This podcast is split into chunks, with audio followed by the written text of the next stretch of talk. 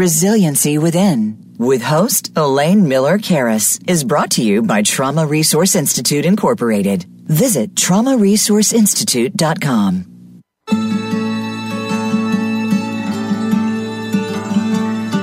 Welcome to Resiliency Within, featuring your host, Elaine Miller Karas. In unprecedented times, our beliefs and well being are put to the test. When we take the things we've learned in life and look at challenges in a whole new way, we learn to develop resiliency, which can then be used to promote healing and personal strength. Now, here is Elaine Miller Karas. I'm Elaine Miller Karas, and I'm here with my dear friend Gloria Simoneaux, who I will introduce to you in just a second. I want to remind you that we are live on Facebook, and you can go to Resiliency Within Facebook page, and you can see us as well as hear us. So, let me tell you a little bit about my friend. And she's the founding director of Harambee Arts, an expressive arts organization and training program based in sub Saharan Africa, Nepal, Dominica, and Haiti. Harambee Arts is designed to serve children and women globally who have been traumatized by illness, poverty, violence, trafficking, incarceration, autistic spectrum disorder, and other crises. Gloria taught expressive arts to counselors in Nairobi as a Fulbright scholar in 2008. I was really happy to meet her there actually in 2009, where she and I went to the women's prison in Nairobi. We all, she also took me to the Kibera slum, and I know she'll tell us a little bit about that. But I have to say, my, one of my fond memories of Gloria is we were in kind of a dilapidated car pulling up to the Kibera slum, which, by the way, is the largest slum in Africa. And all of a sudden, these children start running to the car and they're just, you know, they're saying, Miss Gloria, Miss Gloria. And she, and they, she's surrounded literally. The children are just embracing her and she's embracing them back. And then we went into the slum, which, if any of you have been there, is a place that has vitality and a lot of sadness and despair. It has all the mixtures of life. And there's a lot of, um, of resiliency there, I would say. But what she did, she had pieces of lumber, she had pieces of paper. The children were getting their art, art um, instruments and they were painting and producing the most amazing things. And so I think I'm going to just say, Gloria, that was 20 children and now there's 200, but I'm going to save that because you're going to tell us more about that. But in any event, um, she's also the founder of Drawbridge, an arts program for homeless children, now in its 33rd year, and has worked extensively with pediatric oncology patients in San Francisco hospitals. She's a consultant with Save the Children, Railway International, and other non government organizations, and has taught and has taught in her community at CIIS and JFK universities.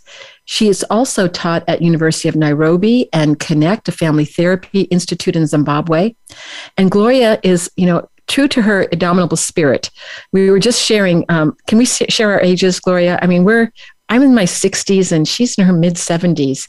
But I want you to know that she is a she has her second Fulbright right now fellowship, and she's working with the Ministry of Social Welfare in Dominica, a tiny island in the Eastern Caribbean that was 90% destroyed by Hurricane Maria in 2017. And she's going to talk about how she cultivates hope even in the aftermath really of the most unspeakable traumas, whether they be natural disasters or human made ones. She believes in all children of all abilities and accomplishments are valued. And she's going to help us understand, too, that she's just um, uh, completing a project about two series of coloring books that she's um, producing. You are the star of this story, and I can't forget. So, my dear friend Gloria, welcome, welcome, welcome to the show. Thank you so much, Elaine. It's really great to be here. It's a great honor. Um, I want to dedicate this, my time on this show, to thousands of women and children who've trusted me with their heart, with their story. And um, that's why we're here today. I could name them, but that would take the whole hour. I know you could. The way that so I'm just wondering, you know, just as we're starting today, and I've just you've heard the introduction, and maybe you're thinking of these thousands of of people that you've impacted around the globe. What's on your mind today as we get started, um, Gloria, together? Thank you.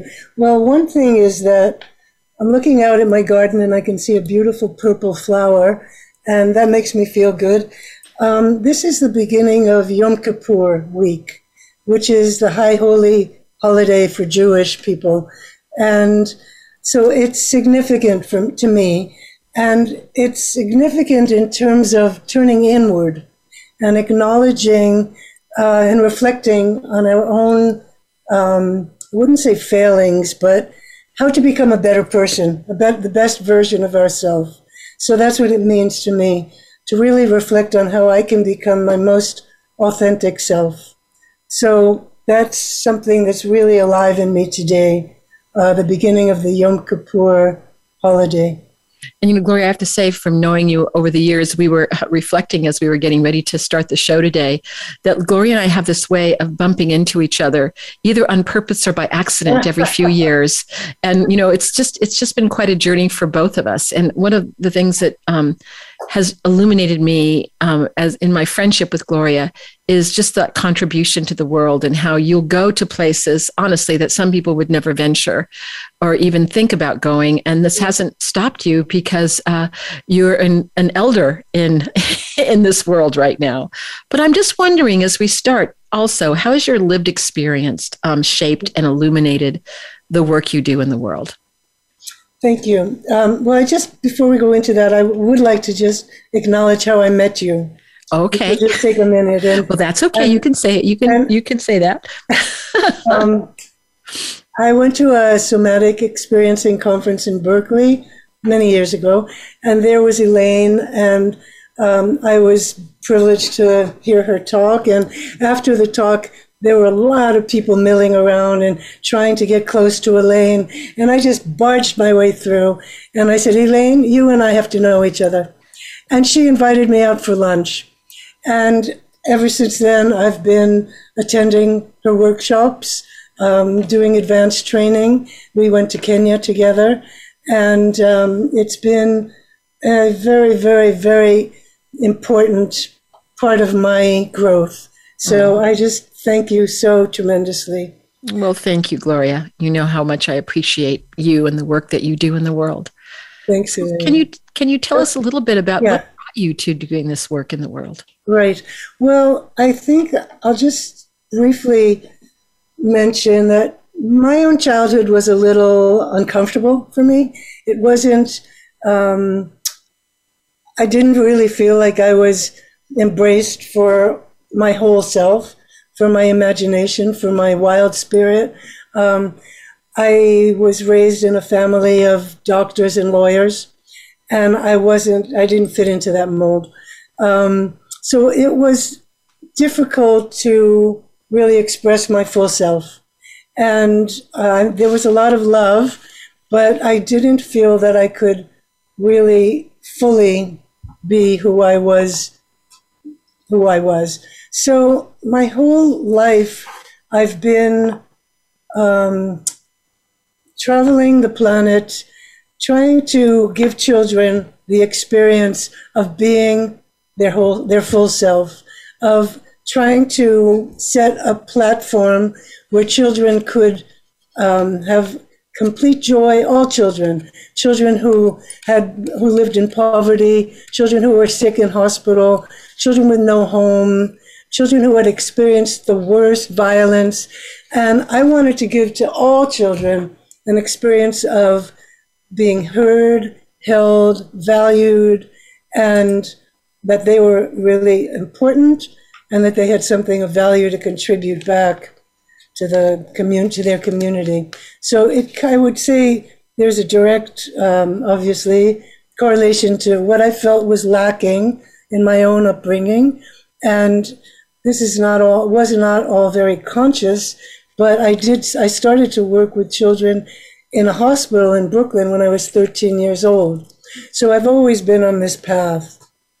Yeah. So I'm just wondering when we talk about expressive arts, people may not know what that is. What does it mean to be an expressive art therapist as you are and how you bring these expressive arts to children all over the world? Expressive arts for me is using um, various media, visual arts, painting, drawing, um, as well as movement, drama, storytelling, and um, to express who you are, to express your your history, your your emotions, your deepest self. And so, as you as you say that, what is what the essence of express expressive arts is. You created Harambee Arts. H A R A M B E E arts.org is the um, website if you want to learn more about her work. But so, what is the history? Well, how did that come to be? Hmm. Um, in 2007, I was awarded a Fulbright Fellowship. Um, I really wanted to go to Kenya to work, but I was told that it, that it was too competitive and I should try to find another locale. So I applied for a Fulbright in Zimbabwe, where there were very few people who were interested in working there. I got the fellowship. I went to Washington, D.C. for my orientation, and I was told it's too dangerous right now in Zimbabwe. What's your second choice? So I said, Kenya. So, and this has happened to me many, many times in my life. And I ended up in Kenya. Um, I spent a year and a half training psychologists and counselors and teachers on how to use the arts to form deep relationships with children and to um, to enter their their world. Um, and while I was there, I noticed several populations that I felt really needed attention. One of which were children with special needs. Uh, there's very, very, very little attention given to children with special needs in Kenya and in most places in the world. There's a lot of stigma.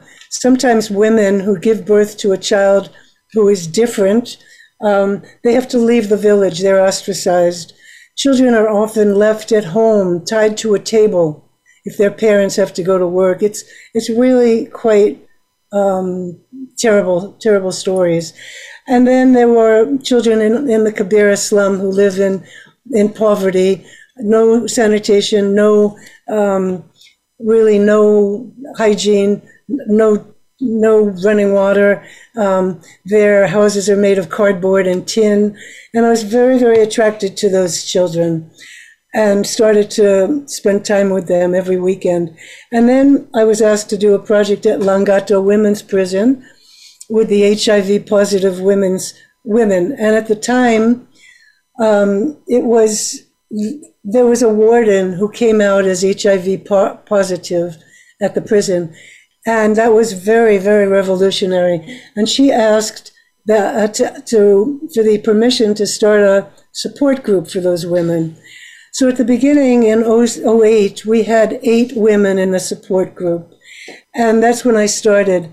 And it, it was such a joyful meeting and so um, unusual in the oppressive situation of the prison for the women to have joy and, and to laugh and dance and eat and sing and paint. So all the prisoners, 700, wanted to join, and they all went for voluntary testing, which was one of the goals of the wardens.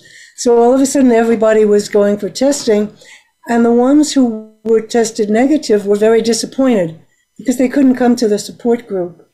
But today, uh, we have about 200 women in the in the support group that runs twice a month.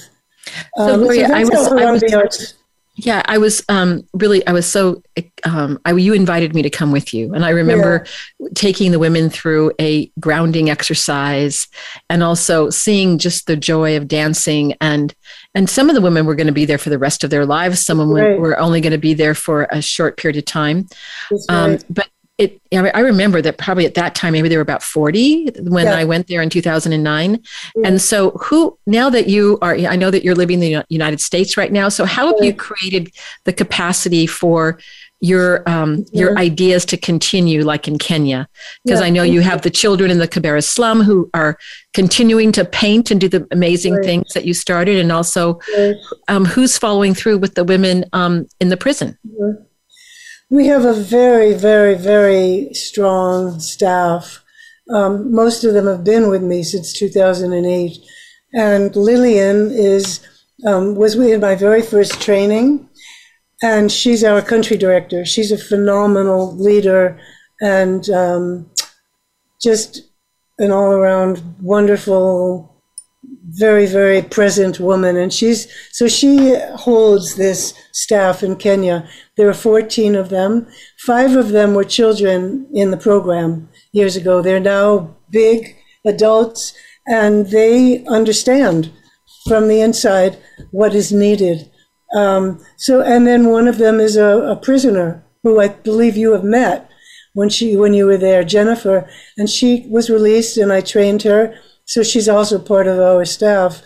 And the staff, I, I look at them as being part of fellow travelers on the path of wholeness.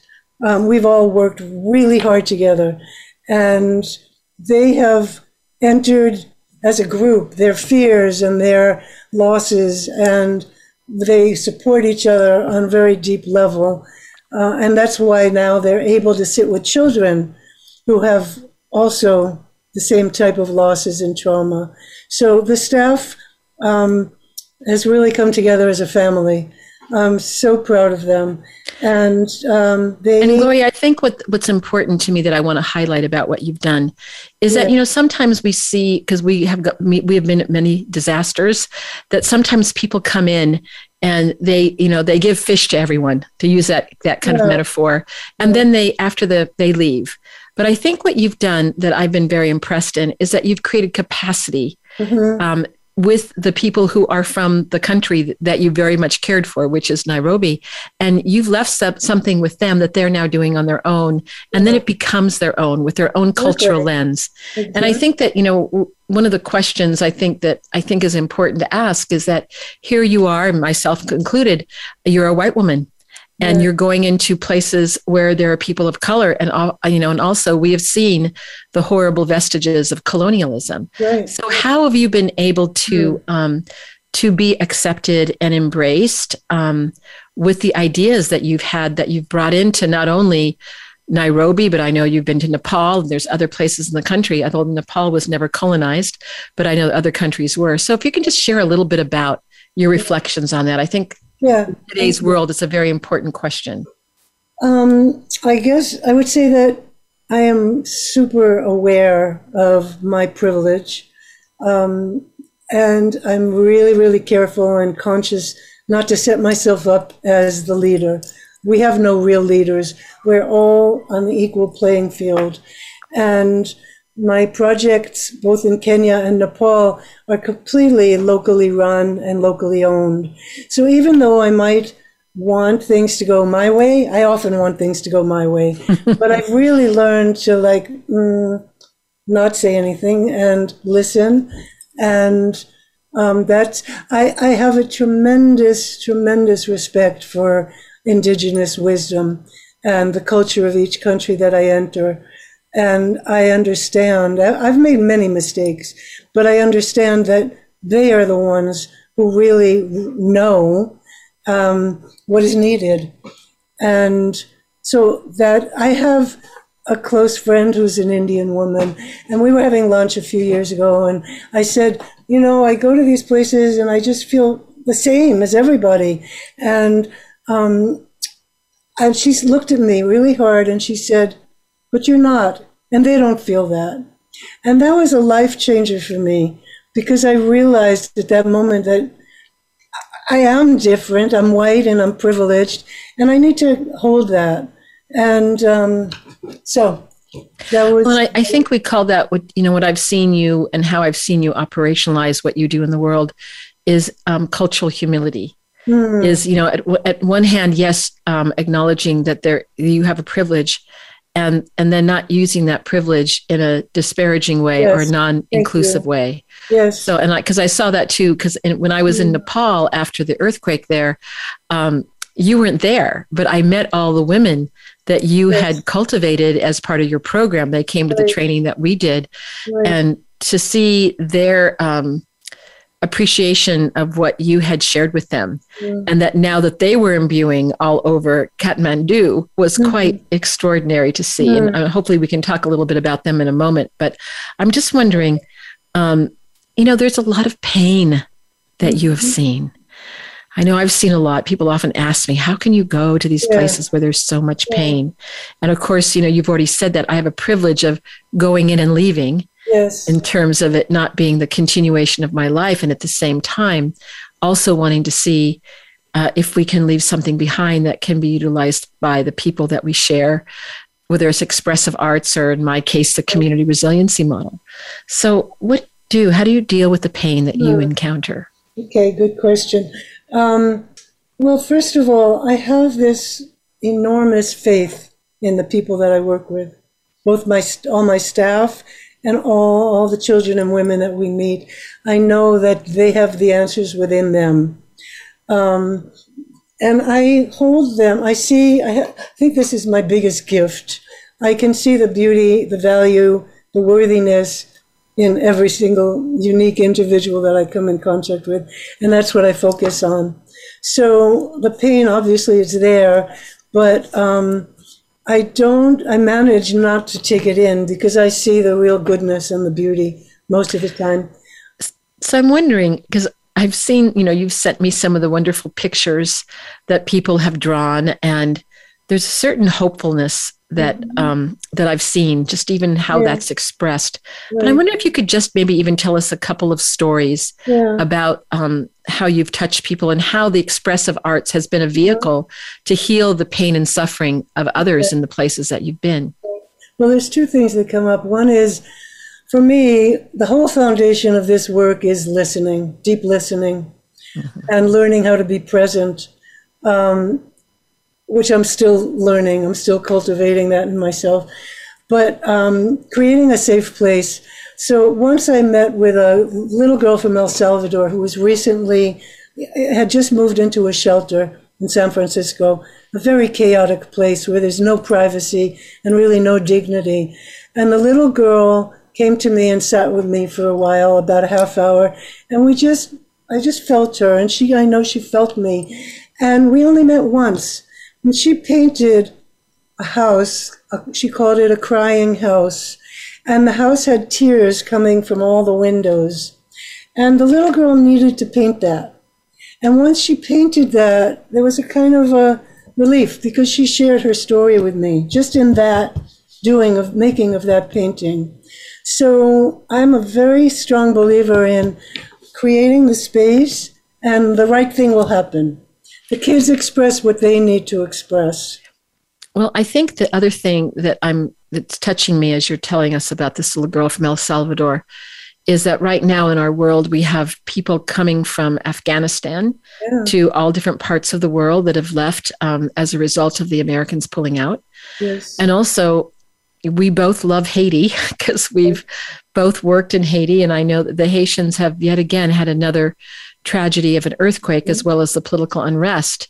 So when these when you hear about these kinds of events, are there things that you can share with our with our listeners that mm-hmm. might be important if yeah. let's say a, maybe there might be a community that comes from Afghanistan or maybe they're called to maybe help in Haiti. What are the some of the ideas that come forth as you see the suffering in the world right now because we've both seen that the suffering doesn't stop, it continues. Uh, well, that's a really big question, but I mean, really, the only thing that comes up for me is um, to encourage people not to donate to the really big NGOs. Uh, I was in Haiti right after the 2010 earthquake, and billions of dollars were funneled in, and nothing happened. So, I again, this is about trust in the local people um, they know what is needed. There are some really strong, I, I, don't know about, not Afghanistan. That's a whole other story that I'm not very conversed in. But for example, in Haiti, there are many very strong Haitian run um, organizations, and that's where the support needs to go. Um, trusting in the locals. So that's the thing that comes up for me. Yeah, and I think that that sometimes there are NGOs that work within the United States that are connected to the NGOs that help to disseminate funds that are actually directly uh-huh. helping yeah. the, the people. Right. Right. So, because um, I know that, for example, one of the larger NGOs is Save the Children, and you're a consultant with them. Can you tell us a little bit about how you consult with Save the Children? Oh. Well, I am actually not very connected with Save the Children any longer. And um, I chose to basically to move on because I'm not a fan of going into a two week workshop and then trying to um, trying to work with seven thousand children. Um, oh my, that's a lot like, of kids. Yeah, I mean, my my plan is let's try to focus on 100 children. So I have a little bit of a difference of um, attitude. So I do, I am available to Save the Children as a consultant, but I don't 100% match. And so could you possibly maybe share with us why you think the smaller workshop idea is can be helpful for children? I mean, is it there's more well, individualized attention or what yeah, do you say about definitely. that? Yeah, I'm not into numbers and I'm not into um, pleasing any donors who want to give a million dollars. I'm very careful. We have a very small budget and we can totally control where that money goes. Um, so the the important part is the quality and really connecting with children in a very profound way, not superficial and have 200 children in a classroom. That's not what I'm interested yeah, in. And I guess the other th- part about what I'm hearing you say too is that, for example, you said that one of the people that some of the children that you've uh, initially met in the Kibera slum are now working for your organization in yes. Kenya. And yes. so when you uh, impact one child, you don't yes. know how that one no. child's going to continue to That's impact. Exactly right. Is, is that kind of right. integrated into your philosophy? Absolutely. Yeah. yeah. And my staff in Kenya has really grown to they they have all found they've found meaning in their life and an ability to feel happiness and they attribute all of this to being part of Harambee Arts and um, it's very powerful. And so when you talk about um, you know, you talked about the little girl from El Salvador. Is there any particular story that that that comes to mind about your work in in um, Nairobi? In Nairobi or in Nepal? Yeah. Well, we'll come to Nepal after the break. Okay, okay. Yeah. Well, there's a thou- there's thousands of stories. Um, just let's see. Um, the the children are able to voice. We give them a voice. A lot of children, when you ask them how they feel, children all over the world, they will always say fine. And then we see um, them painting. I am sad. I am angry. And so we're able to to go deeply with the children, um, and we we we do a lot of movement. Um, I believe in, and partly what I've learned from you is that dance and movement really frees up uh, the and softens the body. So we do a lot of play and movement, and the children um, we do group work, so they support each other. Um, I, I believe that the therapy is in the sharing within the group and in the playing within the group and the laughing. So um, that's. So it's like what I'm, you know, I think what I've seen you in, you know, really in action is how you help people also enhance their relationship. And when you say the group work that you do, I think I've seen that in, in action. So that's really inherent in the the group work that you do and and getting the children to move and and even to be in the same room and, and doing art together. Sure. And, and so you see that collective effort. Yes. I, I heard of by from Bessel van der Kolk yesterday a, a quote that he sent his team to Sri Lanka after the tsunami, and they wrote back and said, "We don't need to be here. They're dancing, they're singing, they know exactly what to do," and that's how I feel. I just have to continuously listen to my staff and they know exactly what to do. And there's a lot of celebrating and drumming and moving and dancing. And that's what's really needed. And the art, of course. Yes. And of course, I want to hear more. We want to hear more about this. So it's time to take our short break. Um, we'll be back in just a, a, in just a few moments. Back with Gloria Simoneaux, who will tell us more about her work in Nepal and also some of the, the coloring books that I think could be really valuable for all children um, all over the world. So more in just a little bit. Back with Gloria Simoneaux in just a couple minutes. Time for our break.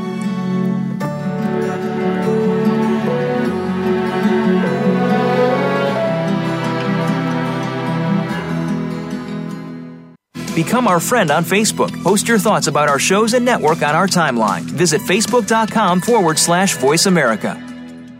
The Trauma Resource Institute is a nonprofit organization cultivating trauma informed and resiliency focused individuals and communities worldwide. Our mission is to take people from despair to hope We believe in a world where every child and adult has the capacity to recover from highly stressful and traumatic experiences. Check out iChill, our free app that helps you learn the wellness skills of the community and trauma resiliency models.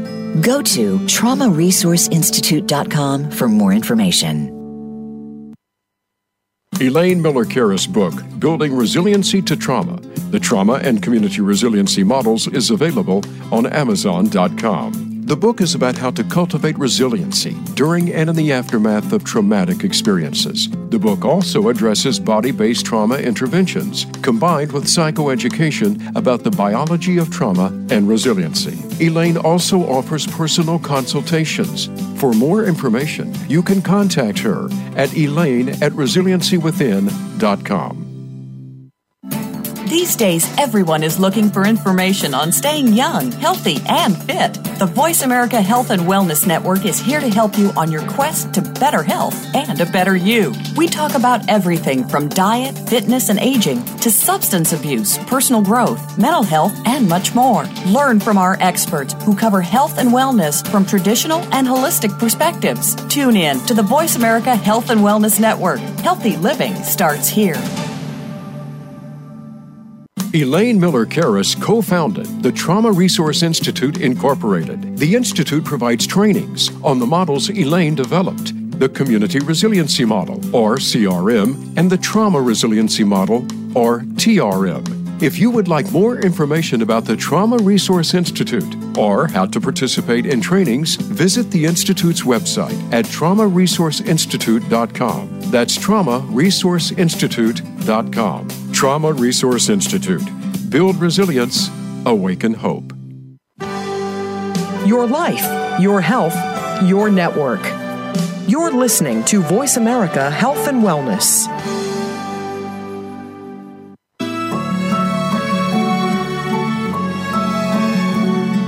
This is Resiliency Within with Elaine Miller Karas. To reach the show during our live broadcast, please call in to 1 866 472 5792. That's 1 866 472 5792. You may also send an email to elaine at resiliencywithin.com. Now, back to this week's show.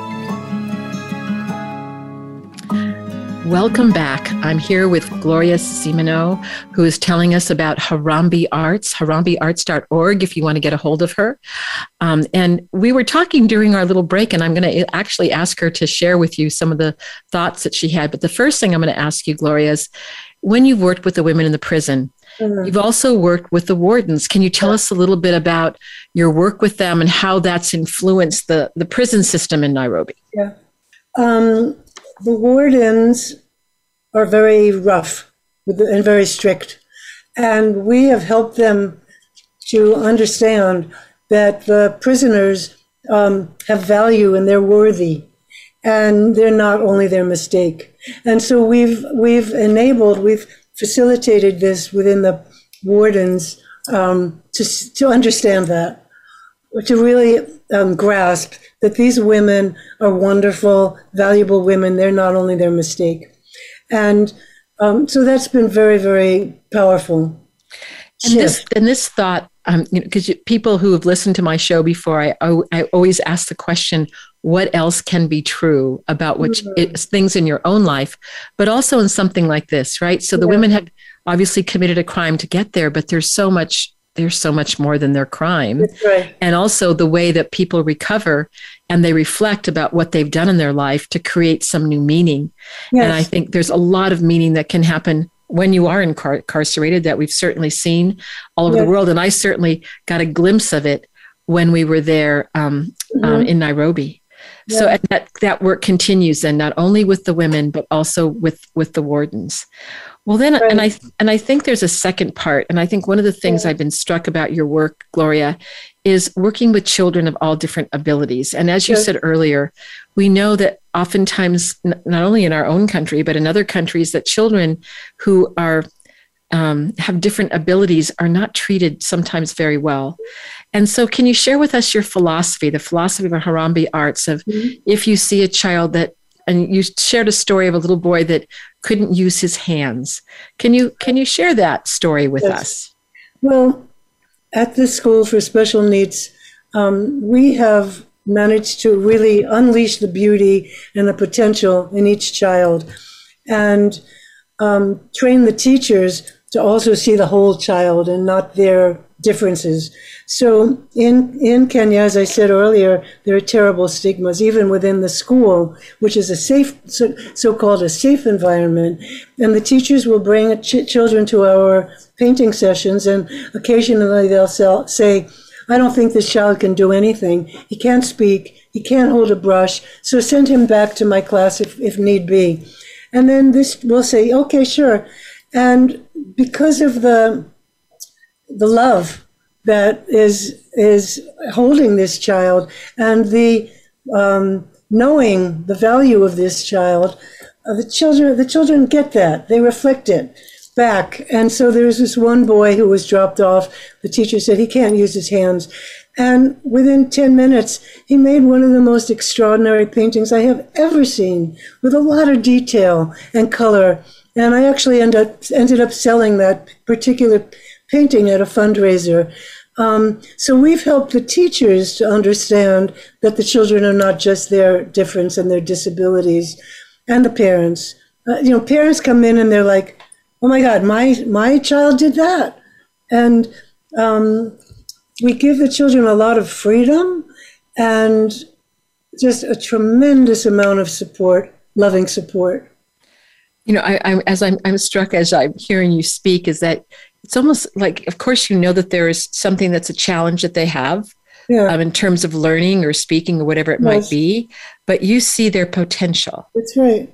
Yeah. So, you know, I'm just, so how did that happen? I know you talked about yourself as a child. Yeah. For you, not everyone sees the potential mm-hmm. that I've seen that you reflect back to yeah. children and to adults. So, can you just talk a little bit more about that? Well, I think I'm going to have to charge you for that. You're going to charge me for that. Okay. So, so go ahead. No, I don't really know how to answer that. You know, I have a very deep connection to love. That's all I can say about that, Elaine.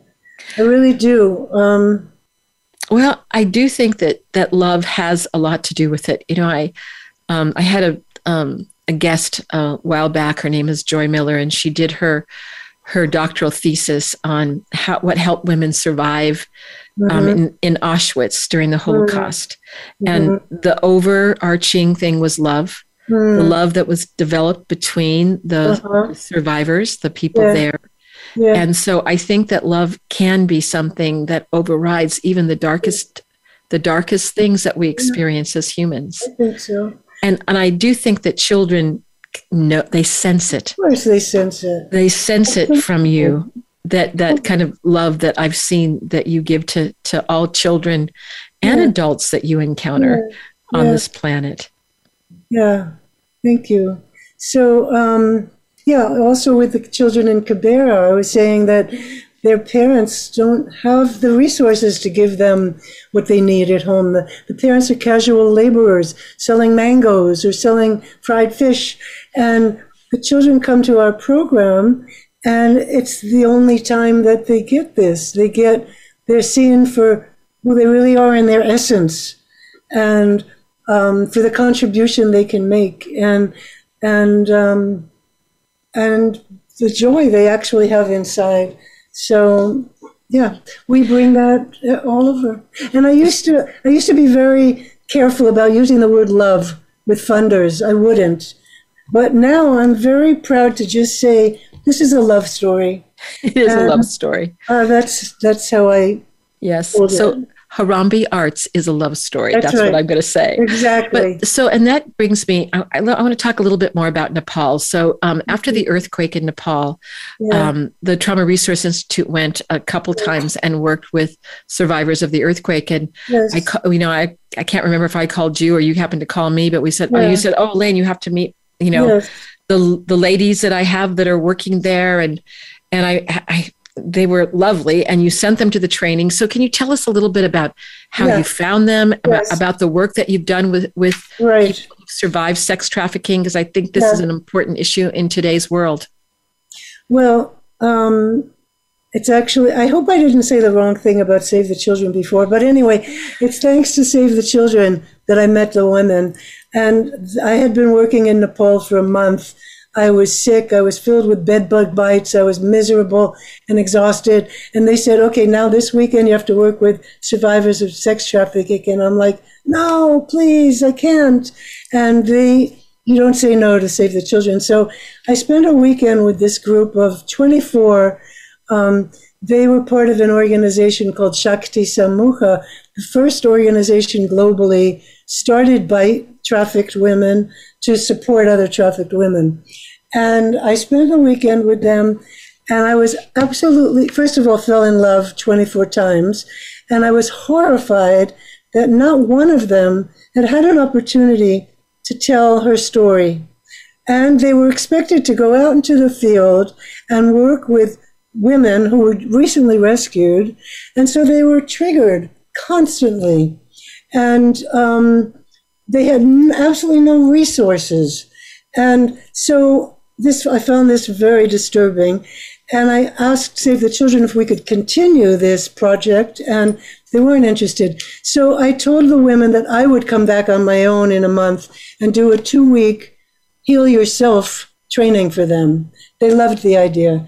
So I returned and I worked for two weeks, and we really started to explore. We go very, very deep in the trauma, and then we come up very, very loudly into celebration and and dance and laugh and support. And that's, it's kind of an arc going into the difficulties and then coming out into joy. And I used a lot of um, your exercises for grounding, a lot, and movement. And so at the end of that two weeks, seven of them approached me and they said, We want to go even deeper. We want you to be our mentor. We want to keep doing this. We feel a lot of relief even in this short period. We want to continue on our own healing and we want to bring this into our into our world.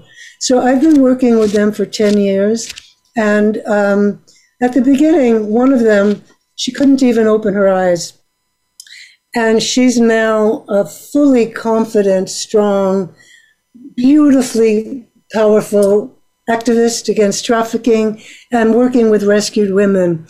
Um, I can remember one instance where I was working with the seven, and five of them were on the ground sobbing with their eyes going back in their head, and and um, I was like, I, I, didn't even know how to handle it really.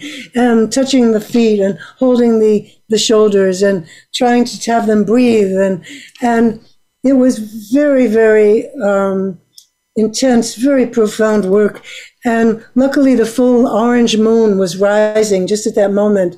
And we all gathered and watched the moon together, huddled in a group.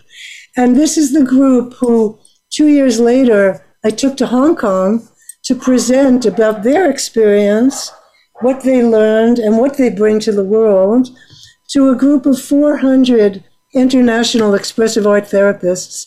And they danced and they talked and they shared.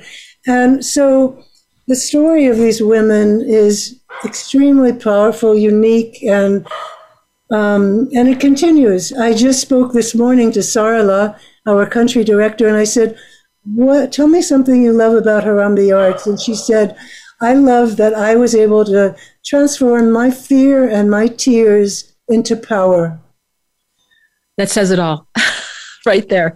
And I have to say that I had the joy of meeting them. Yeah. And when they came to our training, and um, one of the things that I think that um, Gloria and I share is this piece of empowering the young women. And there's a uh, exercise I learned from Gloria and integrated our community resiliency model skills within it, which is called the Tree of Life.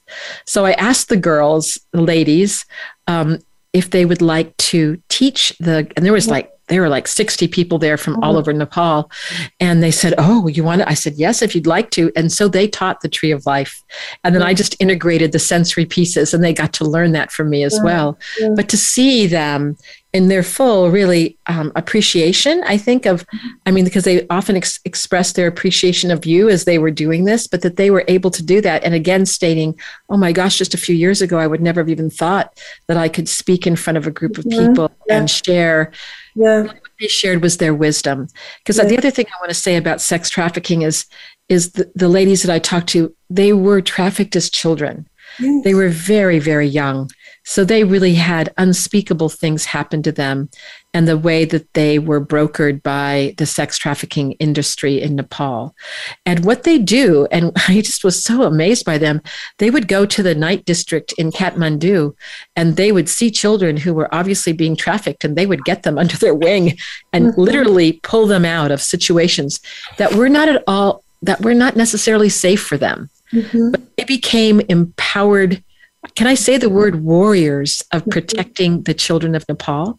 Yes. And, you know, I wonder, you know, we think about helping people. How do we help this horrible industry that exists in the world?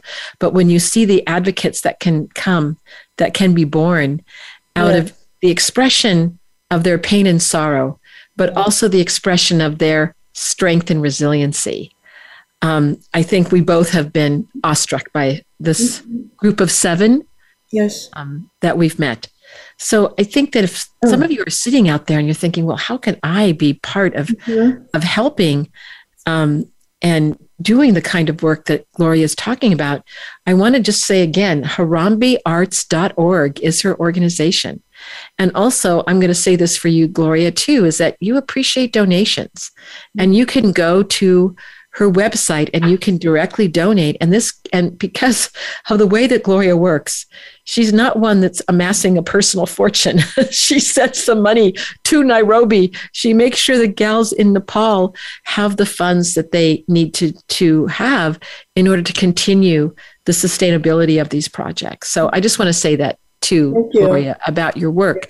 But i want to kind of circle back because you have another another um, Fulbright. Uh-huh. You're collecting yeah. Fulbright fellowships here, uh-huh. your second one. Um, so, what are you doing in Dominica um, okay. right now? Well, I just want to add one thing okay, go ahead. Paul, because again, this is a, a um, locally run. I want to really emphasize that.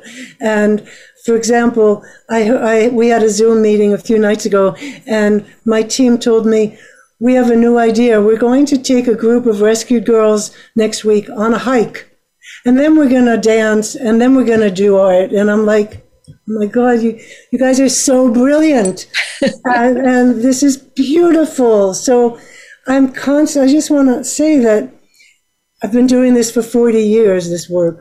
And i'm constantly on a learning curve and so grateful to my so many many teachers. And I, I, there's one thing i didn't mention at the beginning which is I want to say um, before we move on to Dominica.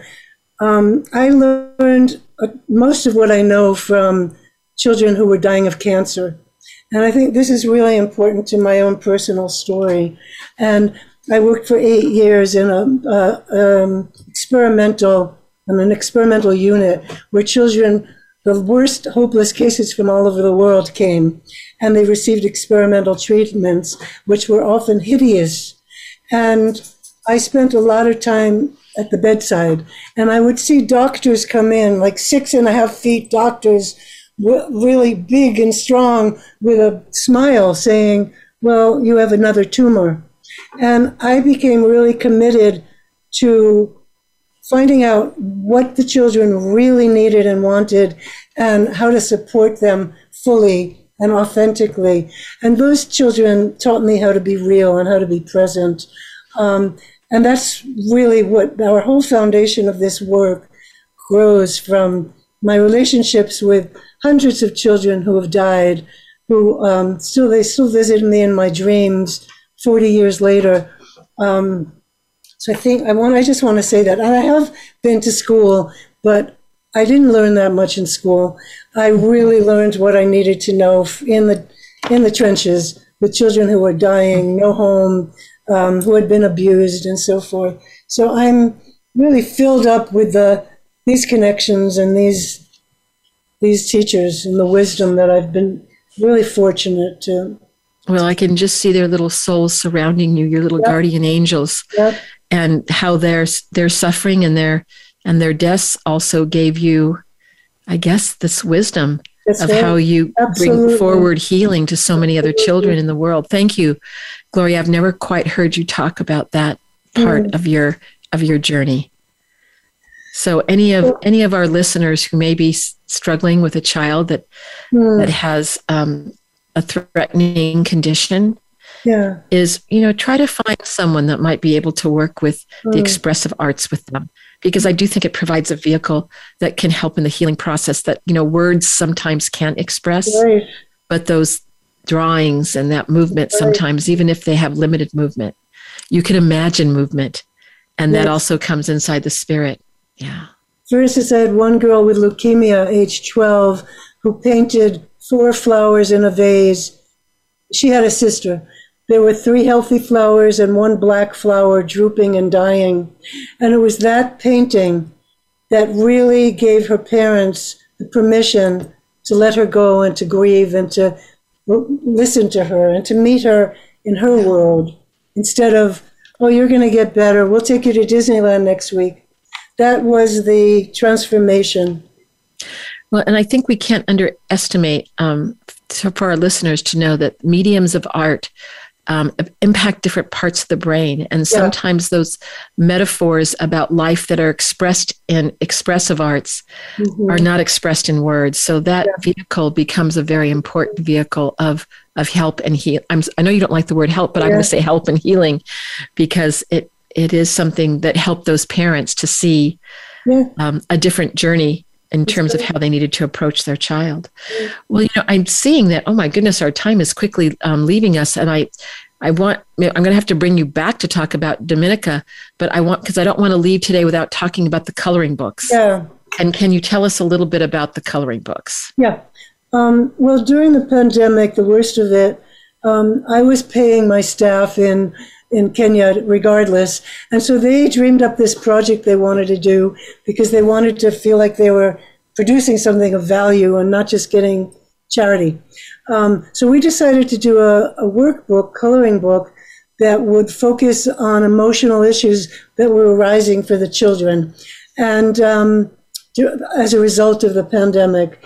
And we produced with the children of Kibera an extraordinary um, tool that is called um, You Are the Star of This Story. And if you want to see more about it, you can look at my website. And the coloring book takes you from um, what what please draw yourself the, at the beginning of the pandemic, before the pandemic, um, now. Um, what what helped you calm down? Um, what would you share with other children that would give be advice for them. Um, and then, for example, empathy. Um, oh, and put all the difficult feelings that you're having as a result of the pandemic, put them in a box, throw that box far into the sky and say goodbye, pandemic, goodbye, bad feelings. And then the last part is shower yourself with love, shower all the children in the world who are also struggling with these types of emotions, same as you, shower them with love. So we go from a very individual, this is me and the pandemic, what I'm experiencing, to um, getting rid of the feelings, how I calm down, how, getting rid of the feelings, and then empathy showering the whole world children with love. and, you know, Gloria, as you say that, you know, I just want to say I think you are also that person, um, kind of like the citadel of empathy and compassion, and how you're showering the world that you come in contact with, with kindness and with love. And I, I just want to. I think I hope our listeners can see why I admire you so much um, I know that you will continue to do this until you no longer can take that breath, that you'll continue to reach out to help the children of the world. So, as we're in our last minute, I want to say again you can contact Gloria at www.harambeearts.org. Please think about donating or think about getting this beautiful book for your child. Mm-hmm. Um, it might be something that your school might want to integrate.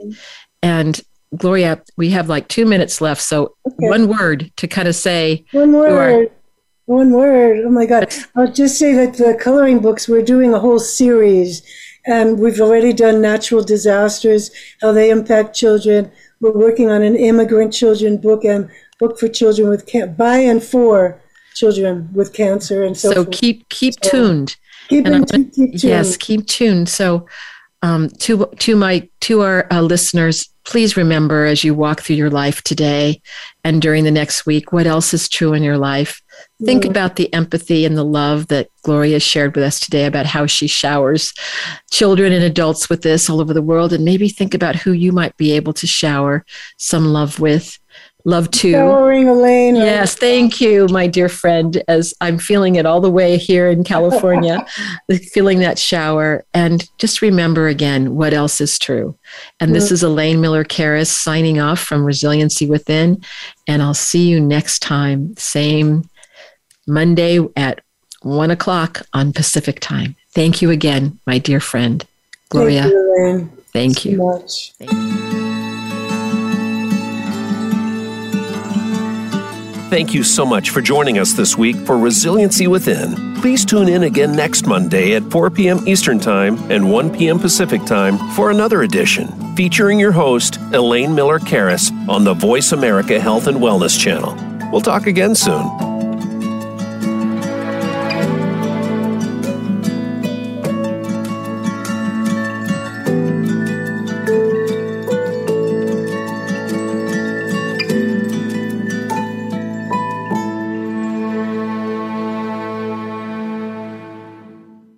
Resiliency Within with host Elaine Miller Karas is brought to you by Trauma Resource Institute Incorporated. Visit traumaresourceinstitute.com.